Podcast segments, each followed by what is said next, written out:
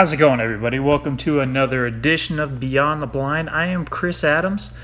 Um, yeah, we got another one for you guys today. It's been a uh, a great week. I've had just really, really good numbers put up. Um, you know, it's not just all about the numbers, but it's the numbers are they're exciting because it's always fun to see how it grows. It's every week it's it's bigger than last week. So thank you guys so much for all the shares, subscriptions, um, tuning in, and uh, I just I get messages all the time saying thank you for what you're doing. Uh, they really enjoy it. Guys are listening to it all over the place. New call makers, old call makers. It's just really enjoyable to get that kind of feedback. It makes it uh, seem like I'm not just out here talking to myself. Um, yeah. Anyway, we have the uh, the crazy green and black gray swirled BTBN colored call that uh, I post up. I posted up on the uh, the closed BTBN group. If you haven't joined that, it's just BTBN podcast. And I posted that up, and I uh, I asked you guys, how do you think we should give this thing away? I'm uh, just trying to come up with ideas. I don't want you guys to just keep doing the same thing as we did last time because that gets boring. Um, but yeah, jump on there, give me some of your ideas, and uh, I'll think about it a little bit. But uh, I want to give that thing away here in the next uh, couple weeks, so we'll do that. Uh, today I got another good one for you guys. Uh, you know, Hunter uh, Hunter Grounds got us talking about competition calling, and we've done a little bit of that throughout the podcast. We did some streaming with it a couple years ago, pretty heavy, and a lot of guys enjoyed it. And I just think it's interesting, you know. Uh, um, this guy he blew uh, a bunch of calls at Reelfoot and actually helped with the call makers competition by blowing calls. He's another competition caller that blows calls all over the United States. He's a, a big spec guy. He's been uh, helping arrange a lot of the uh, online contests.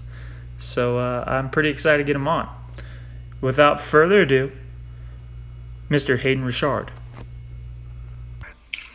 All right, man. How you doing today, brother? I'm good, man. I'm good. Just uh, sat down and kind of couldn't sit in my little car room for a second and take a break. try to uh, try to uh, take a, a breather after putting kiddos to bed and yeah, doing all that type of stuff, man.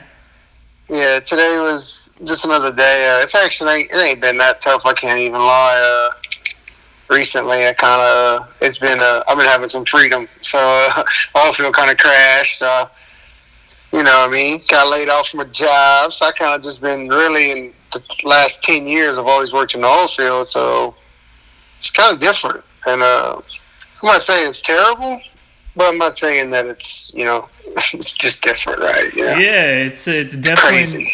it's not business as usual. That's for damn sure, brother. Absolutely not, man. And all this stuff going on. Which look, don't get me wrong. I'm in, I'm kind of enjoying it, and I think it's been what almost going on three months. Of, well, I kind of had I was home for a little while. I, basically, I was going to do rotational work out of Alaska, so all this stuff happened. They kind of just had me sitting at home for a while, and then the layoff happened. So it's been it's going on two months. So it's getting a little lengthy. yeah, dude. I was in your neck of the woods. Uh, I was on Bourbon Street the last day they shut before they shut it down. I left Sunday morning, and then like three or four hours later, my buddy sent me a picture, and he's like, "Dude, they closed down all of French Quarter," and I was like, "No, they didn't. I was just there." He's like, "No, this is now."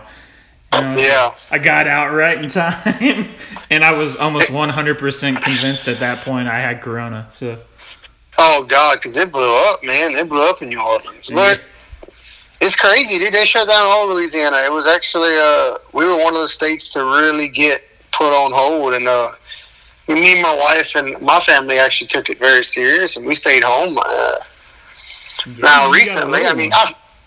Well, yeah, and I got my I live kind of next door to my in laws, and you know. So they're they're up in the age area, you know. They're they're in the age that was affected, like the bad part. So we did take it serious. I, the only thing I did literally was fish.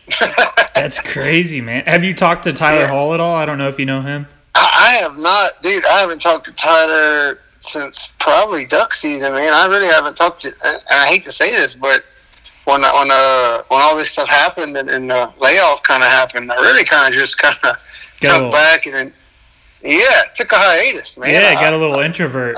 yeah, I did, and I'm not that person at all. And uh, I kind of did. Uh, I still talk to a few people that are really close to me, and uh, I still talk to Bill. Me and Bill Daniels talk, I mean, every day. But uh, yeah, it was kind of funny because I think a lot of people are like, "Man, you all right?" I'm like, "Yeah, I'm good. Man. I'm kind of enjoying it. I literally fish like I, I was fishing two, three days a week, and then." Uh, the, recently, my boat went boat went shop, so low maintenance and get some stuff picked, uh, little nitpick stuff get fixed. So, kind of had a little break, fished with a buddy of mine. Really haven't been fishing as much as I was. So, really, I've been at home for the past two, three weeks doing not much. I mean, taking care of stuff around the house, but it's been slow, man. It's wild. The reason I asked about Tyler, he's the first person that I've actually known that had it. oh, he had it? Yeah, yeah, yeah. He caught it, and he uh, his his girlfriend or his wife. Or no, he said his his soon fiance. I think is what he said. Yeah, yeah, yeah. They uh, they both She- ended up catching it. Doesn't she work in the medical field? Or Yeah, no? yeah. She was. I want to say an, uh, either a, a RN or something. That's- somewhere in the medical field. That's nuts, dude. I didn't even know that, man. Oh man, I wish. I hope he hope it worked out for him. I mean, I'm pretty sure it did. It didn't. Yeah, He's still yeah. here apparently. He said he felt like a little run down, but there wasn't anything crazy. I'll have to go back and listen to that part of his episode. But uh, I was like, oh, Yeah, crap, dude. I'm gonna have to, I'm gonna have to go listen to it, man. That's crazy. I'm gonna call him after this, I guess. I'll probably call him tomorrow. uh, yeah, I I kind of get every year though, man. After hunting season kind of ends, uh, I really do kind of because you have to understand calling calling comp, comps besides Winnie, which had which thankfully we had Winnie right before this happened. I made some money there. Uh, but most of these calling comps start July. So then you got July, August, and we're basically traveling almost every weekend. And then my teal season starts second weekend of September, which we take that very serious here. That's you can make some money in the guiding business, teal hunting, and our teal season is really good here. So I start preparing for teal season first week of September, which so it's literally it's like July, August, September, October. We still have contests within these contests. I'm getting ready for spec season, and spec season starts in November. It runs all the way to February. So I'm not gonna lie, after February, we have Winnie comp and into February, yeah, and more early March. After that, I don't really want to look at a duck call or talk to anybody about duck calling that much. Dude, I don't blame you. It uh, it's kind of like you know I was live streaming a lot of competitions, and uh, Yeah. I uh, dude, every single weekend I was traveling at least three or four hours, which you know is not bad since I'm at least here in Missouri, but uh. I was traveling every single time, and by the end of the weekend, I was like, if I don't hear another damn goose routine or duck routine, it'll be too soon. You know, it, you just it gets it taxes on you by the end of the weekend, man. and, and the only thing that, that keeps most of us that do it is we're all competitive. And honestly, when you start hitting them every weekend, you, you really do get on a run. Like, and I hate to say this, some people get on bad runs, and thankfully, the last three years, I really haven't had a, a bad run at it. I, I kind of, I've kind of always picked up steam as I go. So in the back of my mind, I know I need to keep hitting them. I need to hit them every weekend because, you know, I'm not only not only just winning, but you're placing, you're, you're cutting checks, and I know most people uh, around here. A lot of people ask me about the duck calling stuff because people around here don't understand that. But if you ever realize, Louisiana don't produce a lot of really good contest callers. We produce some, but there are a lot of these guys is like our contests are not that big, and we don't we can't even support a big more than one contest or a bunch of contests like they do up north because we just don't have the guys here that want to do it. It's it's Louisiana's a really old school duck hunting place. Like we've been having duck hunting forever in Louisiana. It's always what what it was 15 years ago. Louisiana was the where you came to come duck hunting. Well, you're you're in the. Uh, I know all the Stuttgart guys probably freak out, but you're in the rice capital, you know, of, the world, isn't that? We used to be. Yeah, we yeah. used to be. We used to be. Now, now we got sugar cane. So, uh, uh, and that's probably to me, that's where our duck population started. Our, our duck numbers have fell off. Is because every year we're losing we're losing rice fields where they counted. So we used to have a lot of rice fields along the coast. So just like just like Arkansas's timber, you can't just go flood timber in the middle of nowhere and it's going to get ducks. You got to have it close to some kind of food source, rice fields, right? Right. Same thing with same thing with the marsh.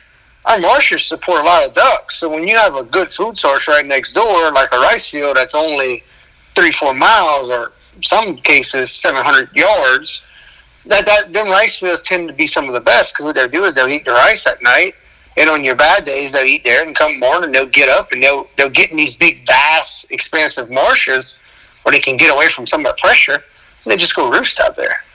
So yeah, that's that's that's when I, I tell people we're losing rice production. Like, oh no, and some people say no, we're not. But rice is moving into higher ground, and our low ground is, is losing our rice population when, when that's where it counts. Because some of these birds, I think, come down here, they get to the marsh, and when they leave that marsh and go look for this rice, and the rice is it's 20 miles away instead of a mile or 15 miles away, you know, think them birds just kind of realize there's no food because that's all they ever known, and they pick back up and they go back north. I, I think I mean, that's all my opinion, but No, it makes sense. I was talking to uh, Kent Easton the other day, and I was talking to Tyler about it, and he was tell. They were both telling me about this uh, invasive aquatic vegetation you guys have going on, and I, I was Oh, telling. Kent, yeah, I was like, uh, well, if you don't have food because you lost a lot of the rice and you don't have any water anymore, you know, Louisiana's covered in water. Don't get it wrong. But the if it's getting covered up by all this invasive freaking what Savinia is that what you called it? Salvinia. Okay. Yeah, if it's getting covered up with that, if you don't have water and you don't have food, well, you know, it's like how the heck is it going to hold ducks anymore? Yeah, it's true. And our, our the pressure down here is just unreal, man. We have so many people that want to hunt, and the reason why like the towns like Gueydan are so popular and so expensive to lease blinds at is because we have the oil field, which oil money's good money, and everybody knows that. Oil money's good money. You got a lot of people that work in the oil field that make really good money in Lafayette area. Gueydan's 50 minutes away. Hop, skip, and a step. They want to be close to home. You understand? Like, so same thing with Lake Charles area. Lake Charles has all these plants, and plant money is good money. So, I'm not saying other states don't have that, but I'm saying like you got guys that go work and they're making six figures a year working hourly, like cutting checks. You know, working their ass off. They want to go duck hunting. So yeah, eight thousand dollar blind. All right, I got that. Yeah, that's that's nothing. I'll work a few more hours overtime this Yeah. month, you know. Yeah, I'll budget that in. Or you get two buddies, and that's four grand a pop. We got a blind for four people. We can just bring a buddy every day. That, our, our blind, and like I said, I, I don't even want to get started on that because our blind situation, man, it's so expensive here. Is that mainly like uh, pits and fields, or is it like uh, Pits, Pits. both, both. Man, we got we got some pits and fields that are uh, are outrageous.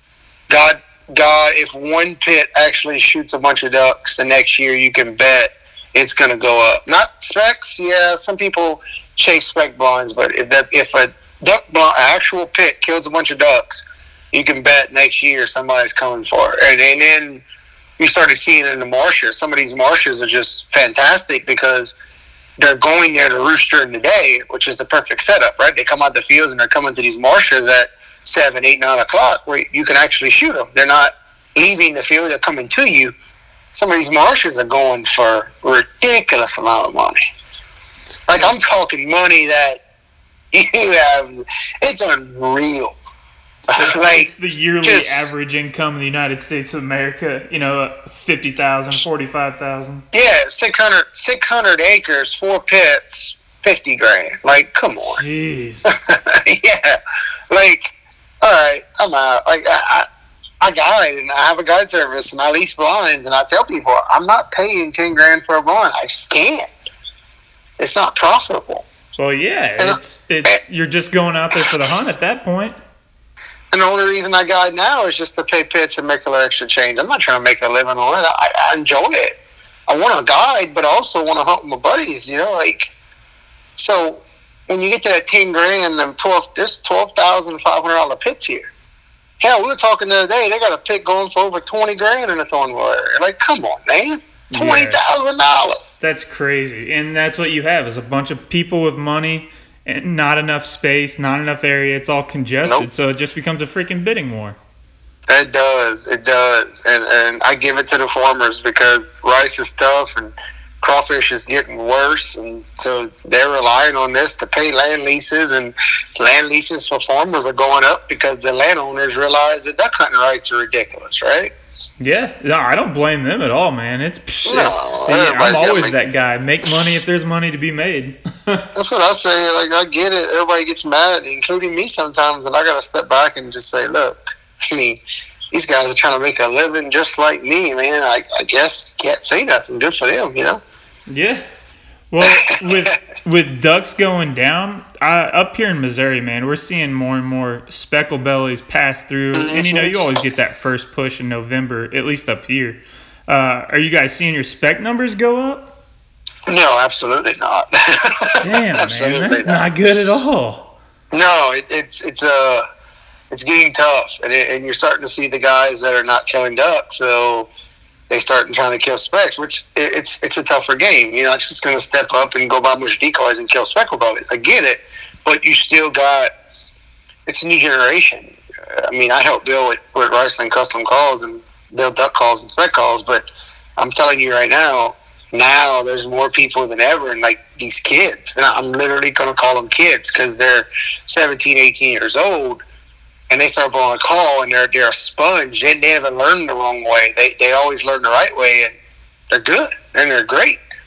And don't get me wrong, they don't know how to just kill speckle bellies yet, but they're good enough that they can go out there and do some damage, man. And look, good power, more power to them. But you you seeing it happen a lot more.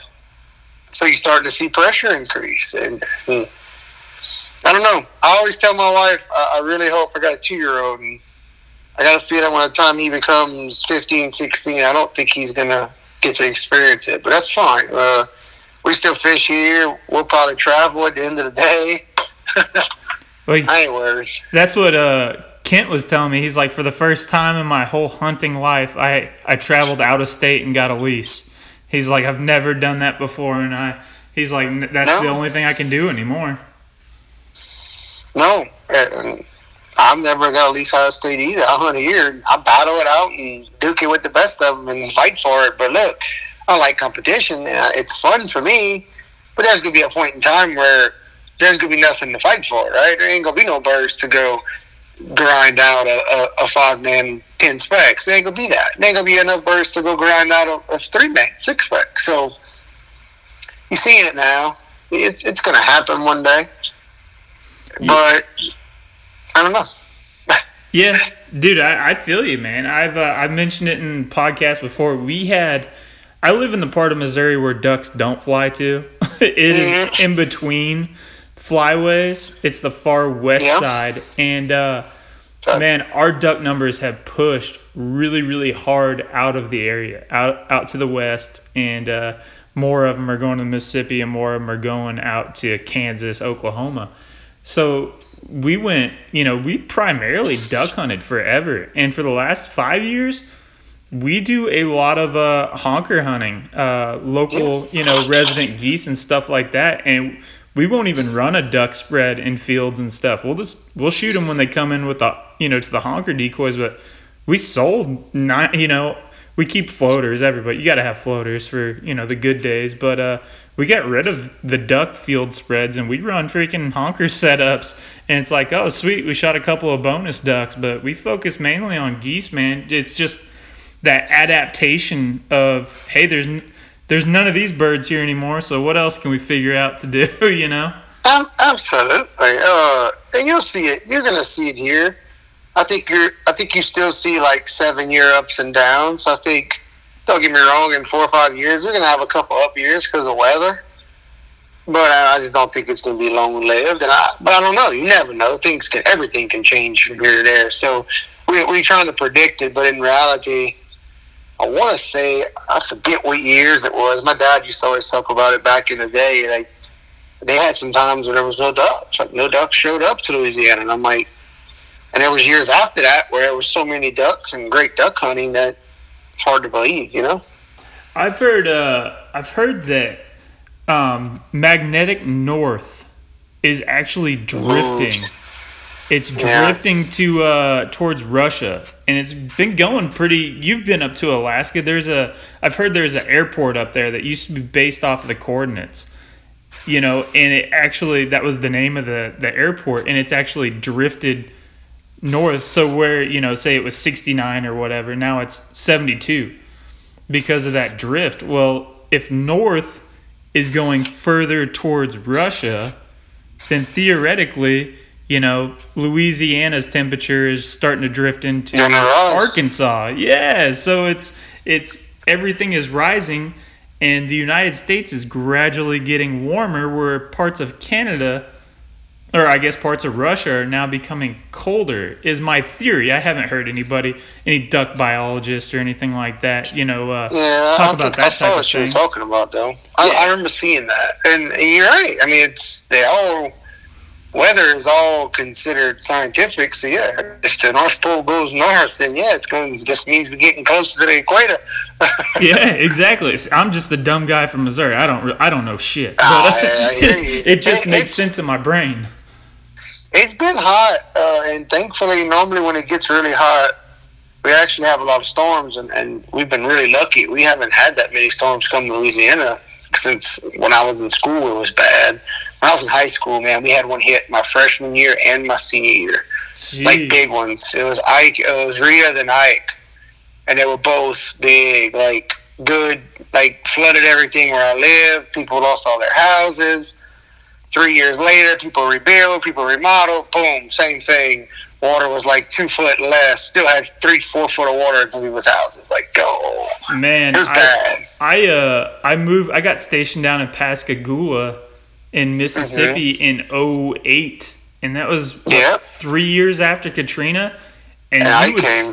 you would still walk in Biloxi and find pieces of shingles, broken glass. Mhm. Just it it the you you know you'd be driving, you'd see all this new construction, then you go to an area that hadn't been touched yet, and it was just like, holy crap! Because I was in Missouri, I didn't you know I knew it was bad, and we have tornadoes up here like nobody's business, and you'll see the aftermath of a tornado, and then I got down there and I was like, dude, this is this is a hundred tornadoes all lined up at once, running at the same time. It was it was pretty Yeah. staggering, man. I will say this though, after those two storms, our duck hunting got really good. I don't know if it flushed our marsh system and, put some. Of, I don't know what it. I don't know what it did. I just know that after those two storms, we had some really good duck season that followed after. How long? And I mean, hot. Like one year, we called it the year of the grays. I'll never forget. Uh, I had a marsh right here south of my house. I live in Erath, Louisiana, and uh, we had a private marsh that we leased and paid good money for it. And the second year we were in it, we called it the year of the grays. It was a drought. It was hot. Uh, there wasn't that many cold fronts. But once again, it was a drought. It was a really bad drought. They couldn't even pump water in some of their ice fields on the south side because they were scared of putting salinity in the field. And uh, we had so many gray ducks in the marsh. It was unreal. Like gadwalls. Like and you, oh, you call them gadwalls. I call them gray ducks. you could you could shoot every morning 24 or 30 five, four and five man limits within 45 minutes to an hour every morning man, it was they didn't stop they just never stopped coming yeah, dude, I just love a freaking gray duck hunt. There isn't no circling, no working. It's they're freaking coming. You know. yeah we we would we were literally shooting we started off doing four and five man limits and out of a five man blind and we started packing like eight people a morning just because we knew we can kill eight man limit every day we, we were packing two boats. Like we normally run one boat, jump the levee, go in the. Like we were running two boats, jumping the levee, making two trips. Like it, it was just unreal. And we had green wing teal and just thousands and thousands of gray ducks. And uh, it was hot that year. It wasn't because of the weather, trust me. But it was also a drought. Every duck was in the marsh, but they didn't leave. They stayed all year. So I don't know if our and every year you listen to these uh, duck reports and they say our marshes are great, but I just don't know if our marshes are the same they used to be. I don't think they are. And it is what, I mean, it is what it is. It's it's going to cycle, right? Sooner or later. Right, and it's it's almost kind of a benefit of if you're dry, and you have water on your place, you know, you got Yeah. the birds all congregated instead of being like we, you know, we had the same early teal season in September as you guys do, and uh, you know, everybody wants water. We you want water, but the more water we freaking have, the more places they have to go. You'll have a dozen on this pond, a dozen on that pond, a, you know. And the years that we don't have a crazy amount of water, it's like, hey, they're all congregated up, man. That's when it gets good. Yeah, but when they congregate up like that, see, like here, you don't want it to rain after they get here. You really want everything to be. You want a good rain before they get here.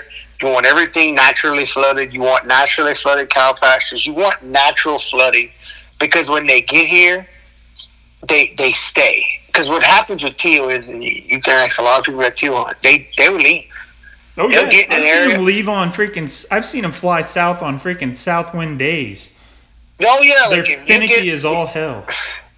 three years ago, we had them about a thousands on the farm. Opening morning, we shot like 21 limits in an hour and a half, two hours. And everybody I talked to shot limits. Like everybody was just like, man, they were everywhere. We banged them, but they were here for like a week or 10 days before that. And uh, that morning, there was no wind. Not a north wind, not a south wind, no wind. And we shot those birds. And I'm telling you, the next day was a ghost town. We had a little ground fog pretty sure by Tuesday we called everybody. We're like, where they're at, and everybody was like, they're gone. They left, and like it was real. Like it was it was surreal because you didn't believe it, but it was real. Like they got up and just there was thousands everywhere. Every farm had two or three thousand, and just poof. Uh, They went to Mexico. That's where I'm against. Like they got they got shot, and they said, you know what, like. But that year was dry. We had, nobody had nobody had that much water. So everywhere there was water, you killed there's birds. So imagine the water was put there by the farmer. So everywhere that had water got hunted that day. They left. Dude, it, So, just the way you- that we do it in September. If we have freaking teal, we're hunting the next day because they're going to be gone in two days. Oh yeah, no, you have. And here, man, here, me and a bunch of guys talk about teal season here and why it went downhill. Because remember when they went from four birds to six birds here, y'all got a teal. You know, teal season didn't start till like not too long ago. Um, it's been going since at least twelve or thirteen. I I lived down there Yeah, up until uh, 2011, so I can't speak for any earlier than that. yeah. I'm pretty sure from what I understood when, when we got when we went to six birds, I think a lot more states got a teal season. Because to not nobody, not, not everybody had an early teal season. So a lot of water didn't get pumped. A lot of water wasn't held for these birds. So these birds came straight here and just stayed here, right? And they staged up and then went south. Now you're starting to see birds taking their time getting down here, and they're they're filling up on the way down. So they, they're not tired when they get here. They they've kind of been stopping and puddle jumping all the way down. It's different. It's different birds now because our teal seasons are nowhere near like it used to be. And I'm not. I'm not. I wasn't a big rice rice hunter, rice field hunter all my life, and the stories you hear are just there's no way. We're talking people going to shoot when it was four person, you'd go kill a 50 man limit in 30 minutes. That's freaking insane. Uh, Yeah. One of my buddies, they uh, they were out in Kansas a couple years ago, and uh, they had 18 guys out at um, freaking Great Brent, Great Bend. What the hell is that refuge right there? I always forget Oh, it. Um, hold on, I got a map up. I can pull it up real quick. Great Bend, you've got. Come on, load up. Really, you're gonna show me the pools and label the pools, but not name the freaking whatever that Oh. hell that refuge is right there. It's huge, and uh, they went out there. It's where Mingo hunts all the time, and um, they shot a freaking 18 man limited teal in like 20 minutes, and the pictures from it were just ridiculous. oh yeah, there's a guide service down here. Uh, he's pretty big in Gator right now, and uh, he'll he'll go and shoot 20, 30 man limit open day. Some most years, I think last year was the exception. We had the full moon, but most years, yeah, he'll go and shoot three, 400, 300 opening day. Jesus, dude, that's Yeah, he, insane. he, he's got he's got a lot of property and a lot of good property. Do you, Most of the time, like like I said, we normally kill them, man. But sometimes it's it's not as easy as it used to be. Trust me. oh yeah, man. It uh, teal are just they're just so finicky. Do you guys? You said you were shooting green wing during the season. We'll get green wing. Oh, Um, yeah, we'll get we'll get green wing in the marshes come in November, December, January. Some years they show up earlier than others. Most years they don't show up till January. Yeah, man, they're hardy. They it's the same as uh Yeah. as Gadwall for us. They uh we'll see if if you're out hunting, you know where I'm at. It's a 99% chance you're shooting mallards. Like that's just the way that it goes. But uh in January, we'll start getting really good pushes of Gadwall just cuz they're they're a hardy duck and you'll start seeing freaking teal on the coldest days. And uh but I I've never the only time I'm seeing a full plumage blue wing teal is in May when they're coming back through at turkey season. Yeah. So let me ask you this: You don't think them gray ducks coming from the south? That's possible too. We got we got gray ducks every year. Don't matter if it's hot, cold. Don't matter what happens. They'll show up in October every year. It don't matter. And they'll go in the marshes and they'll pile up in the marshes and then come opening day duck season, they're completely gone. And I'm I am 100 percent positive they go to Mexico because it don't take long. Around November, here comes two or three people posting on those sites, Mexico duck hunts, and they got like 40 gray ducks killed with two people. My. God. Dude, it's insane. We uh th- we don't even get I mean like it- that's probably our second duck and then green wings probably our third. Uh, you know, puddlers anyways. And then we'll get the Mhm. occasional widgeon, the occasional pintail, but they're they're on the same schedule as the specs for us. They pass through in November and most of the time they're out of there or they're further west. Yeah, and we our pintails are kind of the same way. Like you'll get a bunch of big big wads of pintail early, and then come January, I got a feel. I think you're coming back because come January, there's a bunch of them. Like we'll get pintail for teal season, no doubt. Like you'll be teal hunting and you'll get pintail to come by or gray duck. Most of the time it's pintail. It's kind of funny. And I, I've been to Canada hunting September 1st, full of pintail. And then on September 15th, I got guys in Louisiana telling me they had pintail, passport blah. And I'm like, during teal season. So I, I think it's, I really do think there's two sets of ducks. Like there's ducks that migrate on photo period no matter what the hell happens. And then you got a set, then you got these other ducks that migrate solely on weather and food source. I really do think that. Uh, I fully agree with you, and I've heard that mentioned so many times. It's you know that how long it stays daylight when it starts getting dark, all that photo period Yeah. stuff. I think, I think you're 100 percent right on it.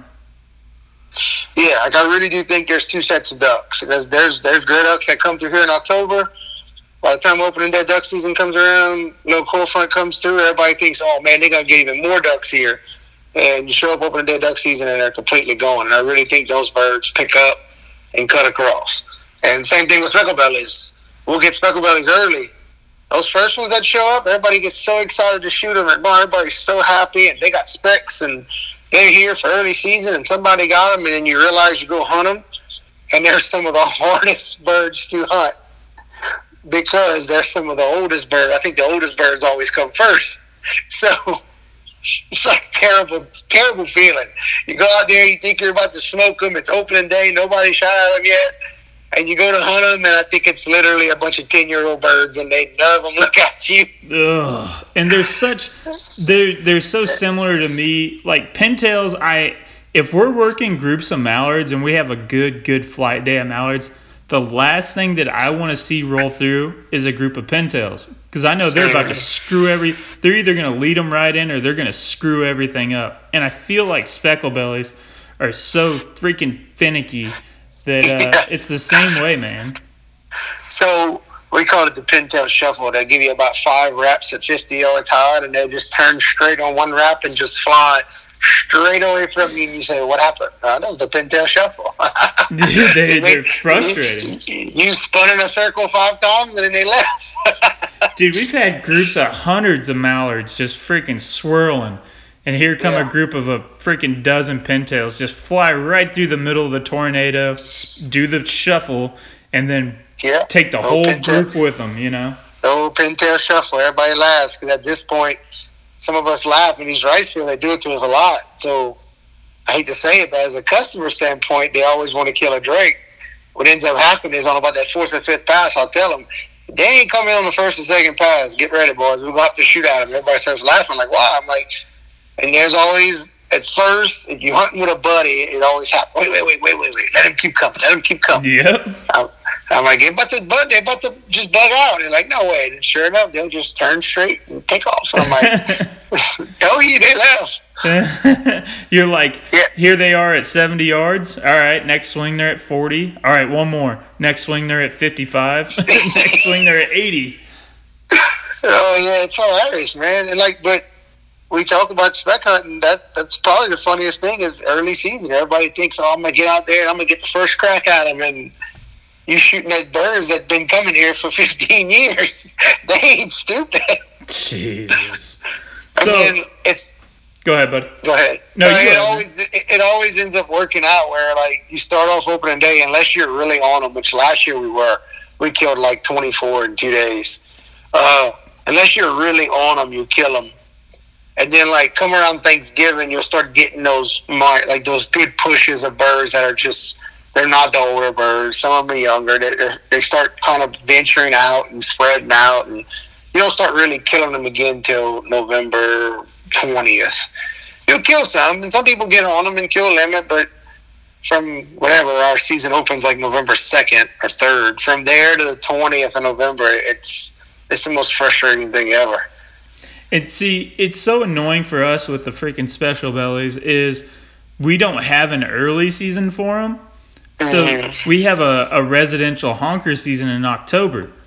And we will see so many specs hanging out in October or like just hang out just just be around on November 1st, 2nd, whatever day, you know, we open up for uh for white front or uh, for Mhm. honkers. Talk about it. Yeah, yeah. Oh, all of them for all geese, and uh, and every time they're already gone. You know, it's they they migrate a month earlier for us, and it's like, come on, man, you're letting us shoot honkers. Let us get at these specs, man, while they're actually here. And, it's funny because the spec's not a duck. And I tell people they're not ducks. They really are smart. And uh, that first morning when the war starts going off and the youth duck hunters are shooting ducks and people are shooting at speckle bellies, it don't take them long to get shell shocked. Where they start realizing that the war has started, and they just become, uh-uh, I'm not doing nothing today until after lunch.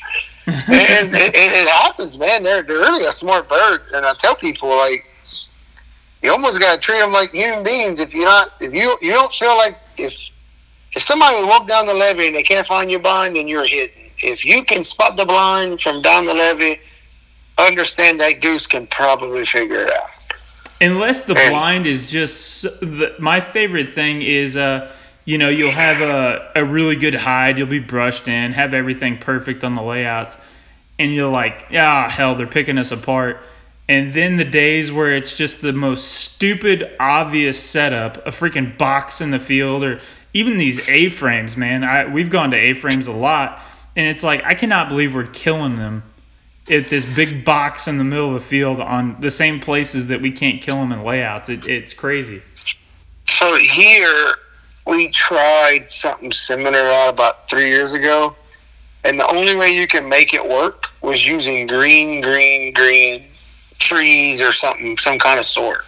I'm talking like a big four foot tall cedar pile of green cedar that you stabbed in the mud in the middle of a yellow field. And I don't know why, but for some reason green don't affect them once that green starts turning kind of brown, or you try to go put brown grass four foot, five foot tall above the other stuff, it, that don't work here.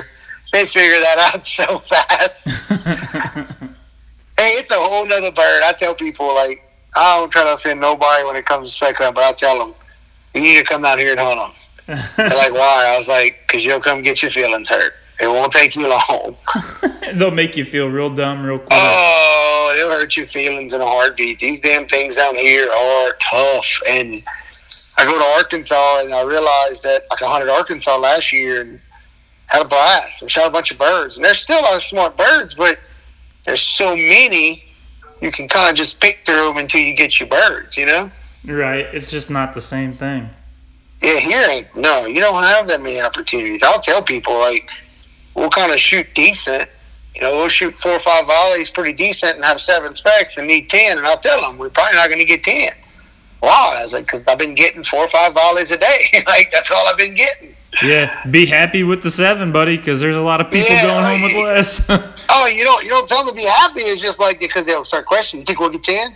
And we're gonna try, but I'll be honest. Like we've been getting about four or five volleys. Let's hope we get number six. You know, and and sometimes you'll you'll think you have it. You need three, four come in. Everybody stands up, two fall. And like, oh well, we tried. right? We all went for the lead bird, apparently. Yeah, I will say that most people who call and never been on a guided spec hunt start off by saying, "It's only two specs. Do you shoot snow geese? Are we going to kill some ducks?" All those questions come out, and I'm like, "Look, guys, if you want to come shoot specs, this is what I charge. Show up. I'm pretty sure you'll think different when it's all said and done if we have a good hunt. And pretty much, we'll go hunt that morning. You end up with your ten specs. You work your ass off for it." You got to shoot extras because they don't die when you shoot them.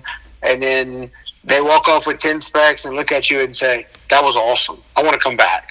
And they don't even care about that snow goose or that duck anymore. It, it's, it's funny how quick it changes when it's successful, man. Well, and, and they realize it's a grind, man. Eh, and it's a, it's a fun grind. Like you get to watch it, uh, you watch it unfold and it's not fast. It's a slow process with these birds, how they come in and they work and it's different. That's why I love it, man. I'm not lying to you. I tell you, I'm addicted to it. I love shooting speckle bellies, and I was not a spec guy at one point. I could blow a spec call my entire life, well, since I was a teenager, but uh, I was always a duck hunter. And recently, what, five years ago, I started getting back. I guided when I was coming out of high school, and then I went back into marsh because I had a really good duck lease. And then five years ago, I got back in it, and you can't get me away from it for nothing. Even the ducks come back, I ain't going. well, tell me about uh about some competition calling, brother. Oh well.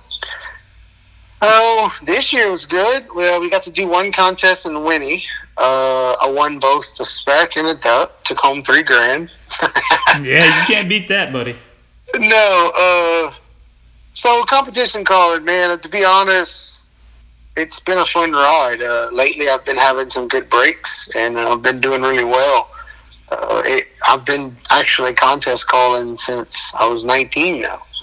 Most people don't think that. They're like, "Oh man, Hayden, I, I kind of really came back on the scene four years ago and took it serious again." And in the last three years, I've had a lot of success, but I've been doing this for a while. I think in 2019, I won the world team spec. And in 2010, I think I placed top five in the world spec and in the world team spec also. And then uh, I had some issues with somebody, and I, I ended up quitting. I met my wife, and I literally quit contest calling from I was 20 all the way till 25. So it was my contest years have kind of been uh, up and down, and uh, I started off really strong, and I guess you could say I was talented at it. I was still young and dumb and didn't understand the point of practice. I didn't understand that. Like I, I didn't understand the, the putting in the work and, and reaping what you sow. I really didn't. I'll be honest with you. When I came back at 25, 24, all these younger people showed up and they were way better than me. And it wasn't just one or two of them. It was, you know, six or seven. And I, literally was like, uh-uh, can't have this can't have all the youngsters beating me out. And I got my I got my butt kicked for about two years, and then finally, I uh, I took the calling series, the duck calling series, and, and I really started traveling doing that. And uh, Domingo and Cody Johnson and Seth Fields and. I mean, without Bill Daniels, none of this would ever have been possible. That's that's the whole reason I came back, is because of Bill. Bill's Bill's my life support when it comes to calling contests. Everybody in the calling world says, "Where's your dad at?" So yeah, Bill's like my call dad, uh, my contest dad. So without Bill, this would never would have happened. I wouldn't have came back. But yeah, Cody and Seth Fields and Cody and us and Domingo really. It's kind of been my little ride or die crew lately, man. Uh, they're good people, and uh, everybody knows Seth's really talented. Uh, I kind of started helping him with the spec call, and I'll be dead honest. The man, the guy has taught me more about duck calling than I ever thought I could be taught. So uh, Seth Fields is, is, is really talented and, and, he's a great guy, man. I enjoyed it. I mean, like me and Domingo and Cody now are really close and we spent a lot of ideas off each other. Without those guys, I laugh because without those guys, they wouldn't they wouldn't be a Hayden Richard like it is right now. Oh, is that uh, are those relationships something that you find it's it's kept you you know more into it, more motivated? This you know because I think a lot of guys don't understand from the guys that aren't involved with you know contests and stuff like that they just don't understand how much practice and time and dedication it takes yes. and traveling all over the country to compete against the best learn from the best you know it's it's not a light task and uh, you know the number one response you just hear is i've never heard a bird sound like that and it's like that's yeah. that's not the point you know you you don't know what's going into this thing to, to answer your question, does relationships like that keep it going? Absolutely. I hate losing. I I hate being beat. I hate losing to my friends. So yes, absolutely. These guys are. Uh, it's not just another guy that I, I don't know. It's become personal because they really are friends, and we all help each other. But it's it's one of them. Even though there's money involved, there's a lot involved when you win. At the end of the day, I can't tell you how many contests that well the the outcome is nowhere near what we thought it would be. But the first thing we do is go check the scorecard and goes, "Ha! I beat you," even though we didn't even come close to winning. Like, and you know, we were just more concerned about beating each other because that's what was more important at some point. You know, and yes, having that, having those people like Seth and Domingo and and guys that were talented made me realize that you can't do it by just picking up a call the night before, four nights before, a week before. It's not going to happen.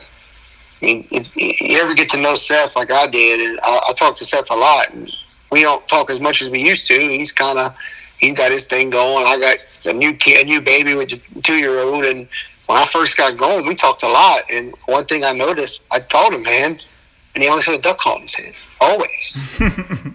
he blew a duck call nonstop. And I used to be that kid, and I used to be, I, am not calling him a kid, but when I was 19, I did that a lot, but I didn't really practice. So what Seth kind of taught me was that your practice is just as important as your contest. And when I say that, practice in a routine, like learning how to practice. And uh, so that that was my recent years.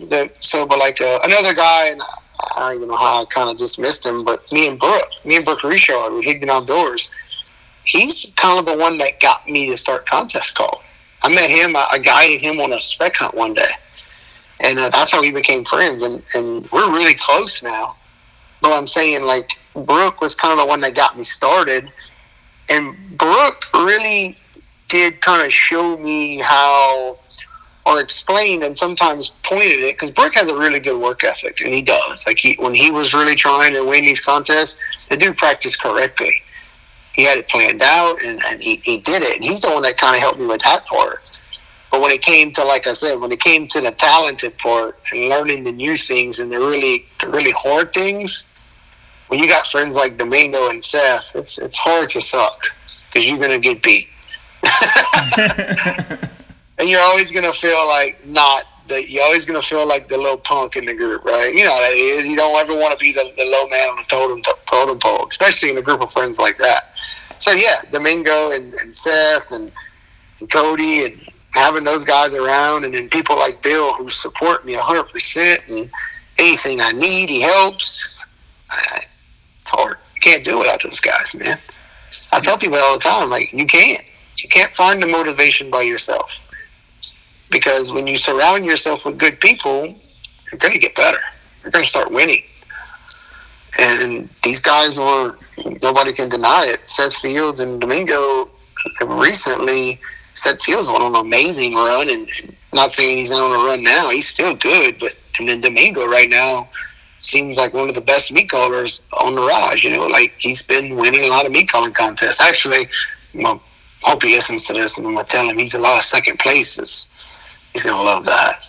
uh, give him a five for everything. But no, like when it comes to them two guys, man, they're they're rolling. I mean, besides people like Trevor. I mean, me and Trevor talk on the on the road, and we, we know each other, but we don't talk on the phone or nothing. So, but yeah, dude, uh, those those guys and that support system, I'm, I try to tell people without that, it ain't gonna happen. It's hard to happen without it.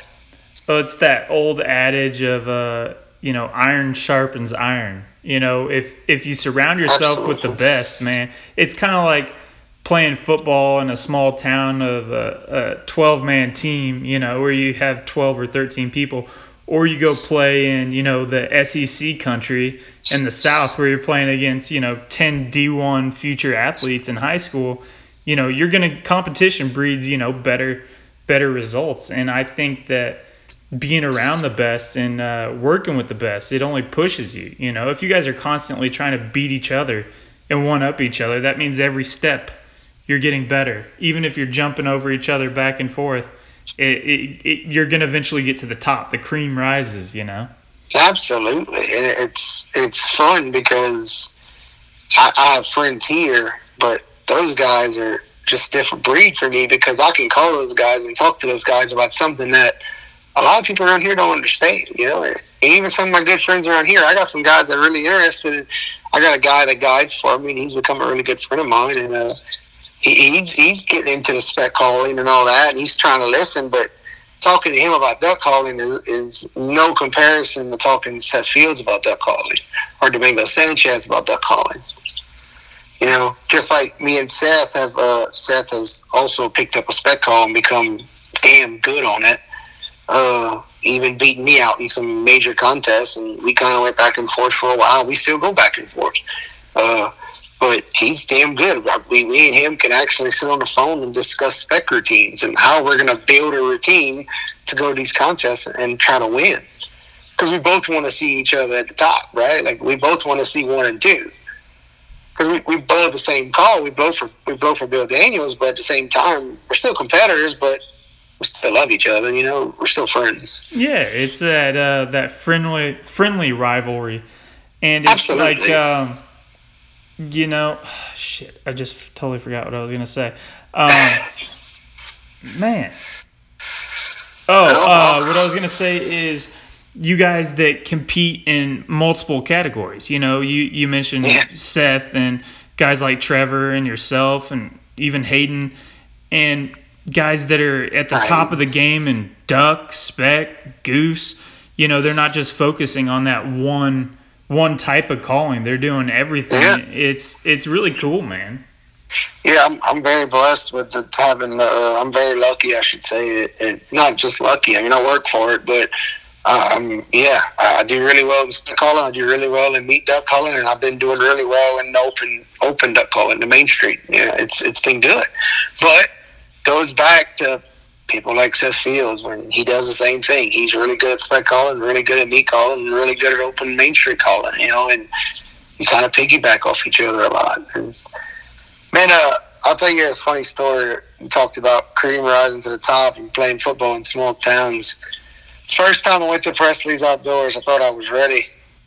I was excited, man. I, me and Bill and Christian Morgan traveled all the way up there. We drove up there. It was long as hell. Yeah. 14 hour drive. Bad idea, by the way. We flew the next year. Uh, it was like three, or four years ago. This is kind of when I was coming up. I was starting to do better. Uh, spec calling was good. I was good on spec calling. Uh, my meat duck calling was, was a lot better. And by no means was I a national contender in any of these big contests, but I thought I was good. I thought I was doing okay. And I was practicing. I really was. I thought I was practicing. I, I, I stepped it up since then. Uh, I went to Presley's. I blew it like, what, five contests. I blew in three regionals, a meat duck, a team meat, a spec, and I didn't get out the first round in any of them.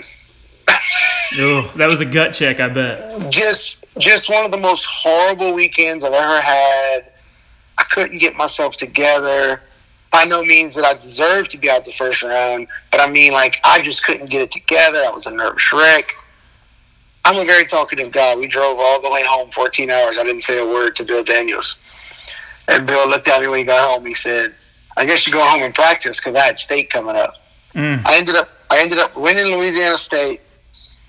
And I got so obsessed with the Main Street calling after that contest and getting beaten everyone, and I was so upset that I ended up going to Worlds and placing 12th. So the first time I ever qualify. I go and place, I make third round. Dude, it's crazy.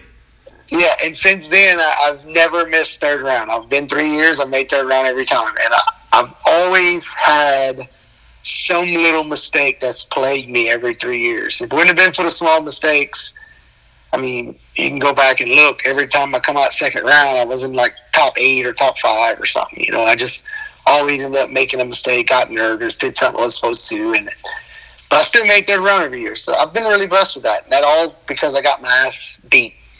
I drove all the way to I drove all the way to Illinois, paid my entry fee, and came home with just donkey stomped. it was, was- terrible. It was terrible. I was talking to the Hunter about it the other day, man, and just the the amount of pressure that once you get to the end of the contest, even out in the crowd, you can just you can just feel it, man. Guys get running a routine, they have a hiccup or you know a bobble or a reed stick or something. It's just like you just as as somebody watching it because honestly you know i'm watching it and i just want a good competition man. I want it to be close. I don't want to see a guy win by eight points throughout the contest. I want it to be last minute you don't know who's going to freaking win. Uh, you know call offs going over and over and over can get old but having the top five guys in the world in a call off like that's it's exciting. And uh, you know but you can just feel the pressure in the uh, in the stands man Yeah, it, and it took a lot. It, it takes a lot to understand that pressure, and it takes a lot for you to overcome it. it. It takes a while before you start telling yourself you belong here. Even when you win, even if you win a contest, even if you, um, even if you start placing it and you know you made a mistake, it takes a lot. And that's why I try to tell people contest calling is, is physically blowing your duck call or goose call. But if you're not mentally prepared, if you're not telling yourself that you belong here, you're going to be okay. Do what you did at home. And understand when you say do what you've been doing at home, knowing that you've been practicing for the last three, four weeks, two hours a night, five nights a week. That's, that's about what I put in. Before a contest, I'll practice about, I'll start about three or four weeks before, and I'm putting in two hours a night five nights a week. The week before the contest, I'm probably putting in four hours a day. I'll build my call two hours in the morning, two hours at night. damn dude i, I was Because I was talking to Hunter about that pressure, and he was like, you know, I used to I used to feel pressure in in the third round. He's like, I feel it a lot in the first round, but I used to feel it in the third round. And he's like, well, heck, I'm in the third round. They already heard me twice. They want to hear Yeah. me again. And he's like that. He's like some guys that helps, some guys that hurts. And he's like, uh, you know, that some of that pressure comes off just knowing, hey, I'm good enough. Like I, they already want me to be here, and uh, they want to hear me again. So, it yeah, just- and that, like for me, I got three different categories, but yeah, you're right. Like I love, I love having multiple contests a day because after the first time you get up there and do it, you're like, if you do well in the first contest or you saw where you could have did well, you instantly become relieved. You're like, you know what? I belong here. I'm okay. I can get up there and do it. Some people have trouble overcoming that fear, and I think it, boils down to practice. Because at the end of the day, if you've been practicing and you get up there and forget what you're doing, your muscle memory should take over and just complete the process. uh, There's a lot of times. go ahead, keep going, uh, buddy. No, there's a lot of times when you walk off stage and you're like, "What the hell did I just do? Did I hit everything I was supposed to?" like you don't even like yeah like there's there's doing so many contests a year it still happens to me two or three times i walk on stage and do something i look around and somebody in the corner of the tent catches my eye i'm literally start thinking of like a whole thing about that person like i end up looking up and the light comes on. I'm where i need to be and i quack it out and call and i walk off the stage and i'm like damn did i hit everything? Like what the hell are you doing? Like you were totally in another lane like that's when practice comes into play. Like if you're going to get nervous, if you get sidetracked, you got to have the practice to back it up. do you feel like stage time? You know there's like obviously the it's kind of like that you have to do something 10,000 times to master it. Do you feel like aside, you know, practice obviously, but do you feel like going to multiple competitions? Like you said, you're blowing a couple of different genres and competitions, meat and stuff like that. Just getting up on stage and getting the reps, even at contests, because you can practice all you want, but if it's not the same as being on the stage and having everybody looking at you and having the No. judges, and if you go to, you know, Seth goes to every damn contest all over the United States. Yeah. It's like, do you feel like that makes a difference going to the more you go to, the more comfortable you feel? Absolutely, it does. But you have to understand, there's contests where you only get one a day. Like in Memphis, I went to Memphis this year, and uh, I was I was tied. I was leading the whole contest after the second round, and don't get me wrong, I didn't get I didn't get to get on stage before. I kind of got a little nervous first round, but you have to understand, I've been to so many contests so far at that point in time in the year, and I've done so well that why why would I why would I I would say question myself? Why would I think different? Why should I just go? And I told, I always tell Bill, I'm just going to go up there and do what I do because, yeah, after you done been to five, six, seven, eight contests that year, you kind of get in a rhythm and, and you learn. You also learn how to tune everything out. You start learning that there's everybody copes differently, but there's there's ways you start. Like I tell people, don't forget the mental part of a contest. Start thinking about how you're going to approach yourself. Be mentally prepared for a contest. And that's probably my biggest thing I do. I mentally prepare, prepare for every contest. Listen to certain music, paying attention to certain things, not talking about certain topics behind the bullpen, try not to think about it, don't try to listen to the guys. Uh, you know, try to do different things to where when, when they literally, when it's time for you to go up, it's almost like, oh, damn, I got to go up. You kind of like it that way. Yeah, because it's like, oh, damn, I got to go up. Like you ain't been sitting there the whole time, just man. I wonder what's going to happen. I wonder if I'm going to make a mistake. And some people are different. Some people are really quiet. They sit in the corner. They want to listen to everybody. And uh, I'm not that guy. I don't like. I don't like listening, and, and, and it's it's a part of my deal. Like I've learned in my life that if I sit down and pay attention to the contest and, and just overthink it, I'm probably going to overblow it.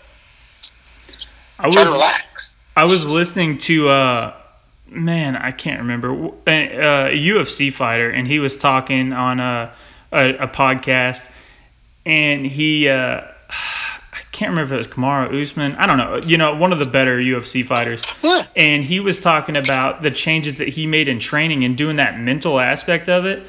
And he was talking about how he uh, once a week he would have a mock fight and he would have he'd go back and have be sitting in like a you know a warm up room, getting his knuckles tapes, playing the same music as he always plays, going through his drills, come out to his music, have his sparring partner come out to his opponent's music, and he's like, by the time I step out in the cage, he's like, I've I've already lived this moment out ten times. He's like, I, it just feels normal because I've gone through so many mock exercises in my brain. This is just he's like it.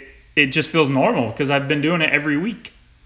Yeah, that's that's that's what I, I don't do that, but I'm saying like that's kind of how I feel. Like it, it's a mental part. Yeah, get There's the mental lot- reps in. Yeah, there's a live spec contest going on right now on a competition. Duck color. I don't know if you paid attention to that. Yeah, yeah, I've been on? looking at that. Yeah, so I, I'm a judge in it. Like I made a post earlier and uh, about the round two, and I told people think about what you're doing because I think a lot of people miss that. They they get a routine and they think that the physical part of blowing the call is going to save them, instead of legitimately building a routine mentally in your head that flows, that fits, that that will catch attention. It's almost like a. it's like a good part. It's like the good beginning of a resume, right? Like it, it has to all blend in, and that's probably one of the most important things. And I learned that from speaking with Seth and Domingo. Like these guys are always mentally prepared to beat you. They're trying not only on stage, but before they go up there to prepare themselves by building the best routine, by doing the best this, and and breaking it down so technical that when they get up there, they're they're they already got a step above you. They're playing a better. It's it's like they say. It's like getting up there and uh, playing music. You got the sheet in front of you and you play the music. Well, they get up there and they got a better song to start. Well, hold up. we might be in a bind here. like, like, they already got the one up. They got a better song than I got, and I got the jump song because I didn't think about what I, I learned that a couple years ago. And I try to tell these guys at contest call, and some of these guys just coming up, you got to put the mental effort into it. Well, and that's one of the things that that Hunter. I, I just talked to him two days ago, so it's all fresh. Yeah. He was telling me, uh, he's like, I put a lot of focus in my transitions. He's Yes. like keeping it. He's like, I've put so much in, attention to detail in the transitions. He's like, I don't want it to be choppy. He's like, I want it to be one smooth continuation of you know the routine. Instead of looking like all right i hit part a now i'm at part b. And you know kind of like when you're say you have a script in front of you and you're reading it. Yeah. you're like i read this sentence. Now i'm on to this sentence you know and, and just right. having that smoothness. And there's just some guys that you hear that. And the, the polished guys like you're talking about you you just hear it. It just sounds different. So that's how recently I built a really good. I won press the press spec contest like two years ago, and there wasn't that many guys there. It wasn't like it was my biggest accomplishments, but I walked in that stage with one of the better routines I've ever built, and I ended up running that routine there. I used that routine in Arkansas last year. I didn't use it at Worlds last year, which cost me. I, I made a mistake. I, I, I thought different. I thought I was going to do something different. I ended up didn't do that at World Spec. That's all spec call I'm talking about. right Um, but me and Seth have kind of been on the same routine basis when it comes to spec calling. And I actually built that routine by listening to Canada Goose Callers because those guys get ridiculous into it. They're counting breaths. They're going from this to this. They're they're they're watching where they take breaths. They're taking short breaths here, long breaths here. Like you said, their transitions are so awesome, and the flow of the routine is so well thought out, so well built. It's always going somewhere. That's where I got my spec routine from. That's how I learned to build one. And right now I got one that's been working for me. And the winning is a different spec routine. And I've won winning two, the last two years in a row, which is great. And I kind of have that and kind of incorporated in that one too. It's it's always going somewhere, up and down, right? Like if you wrote it out on a sheet of paper, it would just show like a flow and where it's heading. And, and when, like I said, those Canada guys have that stuff figured out so well, and they're so good at it. Man, it's it's impressive. It's impressive. and that's the type of stuff that people who are who don't know anything about the competition calling or they just you know they're Mhm. walking by Rogers or whatever and they're listening to a contest they just you just don't get how technical and how much thought goes into everything. They're like well hell I could grab my my double nasty you know not to whatever any call No, I hear you. and uh, pick it up and and run that too. And it's like you just don't No, you get how technical it is you know?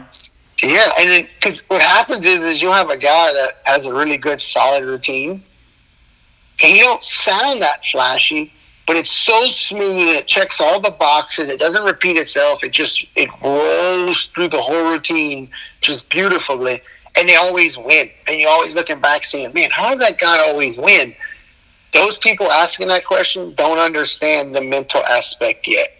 And when you do figure it out, and you look up and say, that's why that guy's winning, it's almost like the biggest light bulb shines on you. You're like, oh my God, like listen to how he transitions, listen to what he's doing. Man, he really did take this a whole nother level. I didn't even think of that. And it's true, like it's a whole nother level. And like when you start thinking that way and having that idea, boom, success comes your way. And it's because, like I said, that guy's walking on stage with just a better song to start than you are not only is he good, he's just got a better song to start. Like he's got the bigger gun, you know. Like he's he's probably going to win if he executes correctly. Well, and it's stuff that you can hear. You know, if the first goose contest I really, really paid attention to, I had been to Rogers a couple years before that. You know, go up there, grab decoys, stop by the calling competition, say hi to people. You know, but the first goose competition that I just really, really paid attention to, uh, Hunter went went first. Not necessarily first in the round, but I remember Hunter going. Then I remember Trevor going when he was right in the heat of it and uh, and then Kyle Jones came up, like four or five guys later. And I think Kyle finished like fourth or fifth. I don't remember. I don't want to say what he did, but you know, he didn't win it. But he stepped on stage and I was like, this guy's different, man. I really I really am digging like it's not there yet, but it was like he's he's different. He's doing something because Trevor and Hunter both were so polished. It was just it was perfect. The finesse, everything was good about it. But then Kyle came out, and I was like, dude, I really like. I came, up, I went up and talked to him afterwards, or he came up and introduced himself to me. But uh, we talked about it, and I was like, dude, you're you're really good. Like, and obviously he's won two world championships Yeah, since. and look at him, and look at him now. He's running away with it, and he's Dude, skating by. I mean, he's because so- why? Because he's polished now. Yeah, He's polished, and it's just different. It, it's Yeah. so good. He's good. He's really good, and that's the thing. Mentally, I know Kyle. I talked. To, I talked to him that day with some of these spec contests, and mentally, the guys, in it's he's mentally there now. You know, and that's kind of. I'm pretty sure. I don't. Me and him never talks about this part, but I bet you if you ask him, how do you feel mentally about where you at now in the Canada Goose Call when you started winning compared to five years ago, and he'll probably tell you the same thing. Now it's way more technical mentally. Like you get my point Right. it's it's just it's a whole new world. And then when you figure that out, you become even more obsessed with it. Like it just it consumes your whole day every day. You're riding your truck and you're like, man, wonder I could do this different. You start listening, like you start recording everything you do. All you do is listen to your recordings. You're like, man, I, I bet you I can make this flow a little better.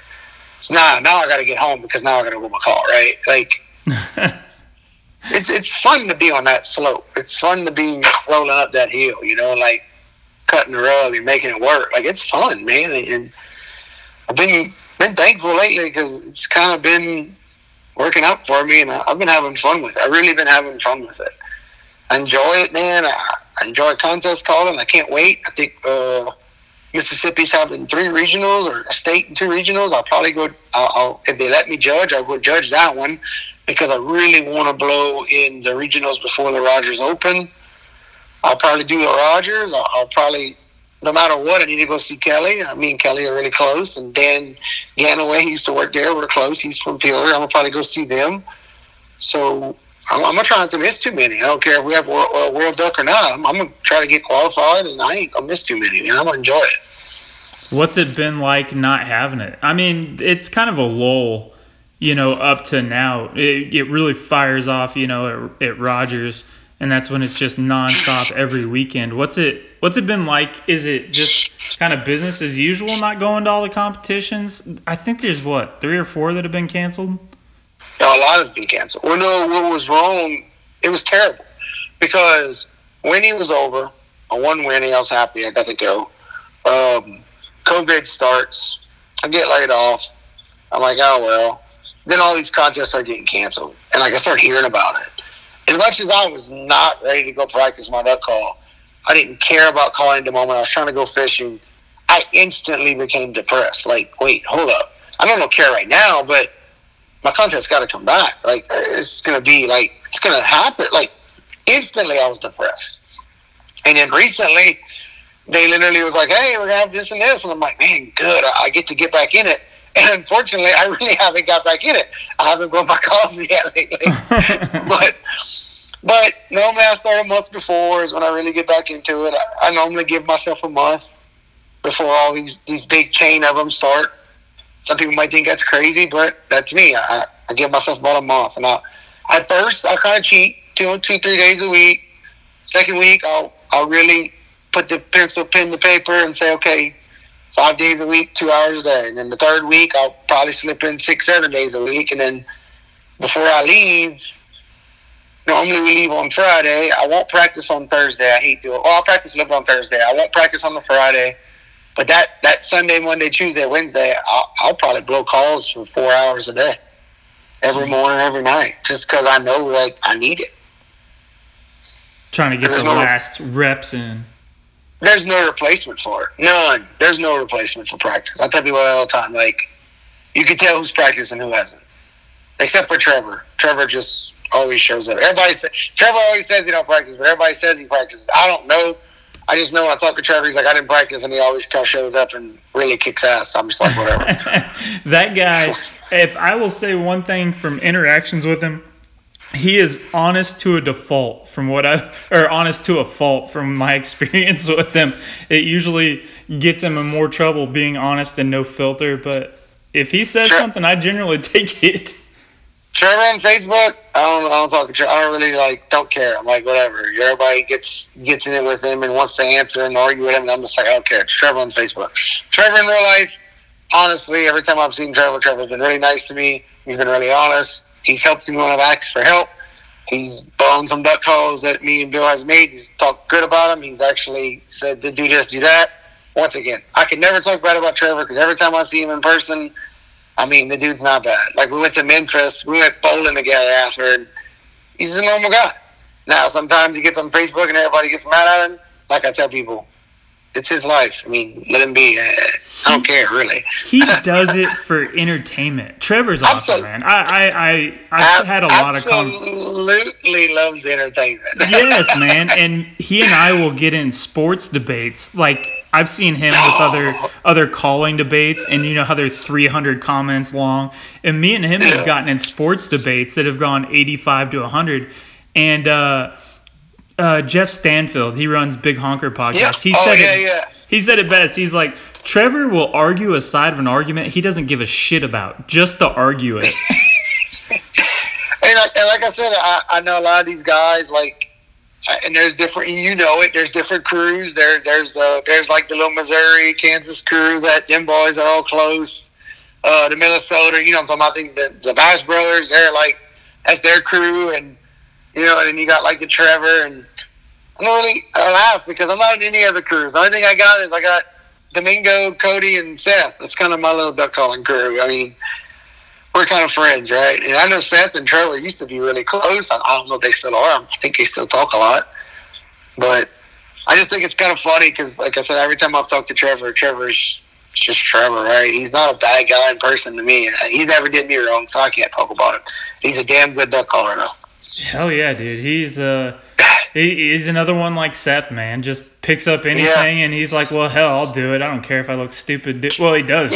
he does care if he looks stupid. He wants to he, he's just a competitive dude just like all the you, to be at the level that you guys are at, you have to be an ultra competitor. And I've said it times before, Trevor plays the heel the bad guy. I think he I, he's the Conor McGregor of the calling world. I think he really, really enjoys it and gets off on stirring up crap sometimes. And I think he does it as almost like a mental a mental game. You know, you have Yeah. I, I compared uh, Logan Hancock to Peyton Manning. Yeah. Just Yeah. quiet, comes out, puts down a flawless performance, and is a freaking winner. Trevor is the Conor McGregor. He's gonna go out there and he's gonna win, but he's gonna you're gonna love him or hate him. And uh, Oh, yeah. I- it's the people that don't understand him that don't like him. And I was like, you just have to understand it's a game. He's having fun doing it, man, and he's as Uh, nice as they something else. No, and speaking about ultra competitive, uh, I'm very, I'm that guy, and uh, I'll, I'll tell you right now, I, I always bass fished all my life, and I've read, I've saltwater fished a lot, and I've kind of gotten back into bass fishing. I bought a bass boat last year, and I've been getting my ass donkey stomped by these damn locals in a place called Henderson, Louisiana. And dudes are for real, bro. I can't, I can't cut a check or do anything in them tournaments to save my life and I'll be and I'll be back over there next Thursday fishing the afternoon tournament again because I just uh, I hate losing, but I got to lose to win. That's That's right. of my what? Oh yeah, definitely. You got you got to be out there, man, and that's just part You of living in Louisiana and having all that great outdoors, man. Yeah, well, same thing with duck calling. Like just like with me in the fishing, you're gonna lose. You're gonna lose at first. You're gonna get your ass whipped, and you're gonna you're gonna think you should have won some and you didn't. And then there's gonna be times where you're gonna get some scores that you thought you did well, and you're gonna walk out the back and look at that screen and say, "What the hell?" And you have to understand, like. Until you get the whole package, the physicalness, the mentalness, until you surround yourself with people that are good, that want to help you, like Bill and your friends, until you get that, It's hard. It's hard to consistently win and be successful. Like, like, like I said, the the Bash Bros, whatever you want to call them, the Nickums, the Dan Getz, the, the Michael Steinmeier, all them guys, super talented, super good. Mike Benjamin, I mean, come on, Sean Patrick, Sean, I love love Sean. Sean's a great guy. And then Nickums, like as much as me and uh, Corey go back and forth, and uh, I don't know how much how healthy our relationship is, but he's helped me a lot too. But those guys, they're all friends, and there's a reason why. Because they help each other and they, they strive of beating each other, and those guys are successful. They have a crew. Iron sharpens iron, brother. It's true, man. It's so true. Like look around and look at the contest world and some of these guys, like not just guys that blow in one one con like one category. Like I don't, I don't know, like some of these guys that are really good in Main Street, they just blow Main Street and they're good at it. Trust me, they're three time world champion. Logan Hancock, me and Logan talked about like, talked about before. He, he he always says like, I kind of want to blow meat calling, and he's just really good at Main Street. Uh, and that's that's he's good. You can't deny him, but you look back at all these little groups who do multiple contests and you know they're they all feed off each other man they're good and that's kind of how i really do think that's kind of what me cody domingo like i said cody johnson in oklahoma domingo's in kansas and Seth's in tennessee we're a bunch of misfits if you ask me but it's kind of funny um, but yeah you, you gotta surround yourself with good people and good team players and you, you gotta have a support system. I mean, Domingo builds his own calls. Cody blows or Iceland. Uh, Seth blows with Stump. He's always with Stump, and I'm I'm always with Bill. Bill's legitimately anything I've ever asked for in the duck call world. There was no questions asked. All right, let's do it. If it's going to win a contest and and succeed for you, then we're going to do it. If you don't have that that system, man, it, it's hard, dude. So for these guys that are coming up and wanting to do it, find you some buddies. Don't don't be afraid to get out there and try to make some friends. And so even though, like I said, even though one's from Kansas, uh, Kansas, Oklahoma, and Tennessee, just stay in touch with them, man, and, and understand that that support system is what you need in these contests. And any any sport, man, any sport. I think that's a that's a perfect way to end it, brother.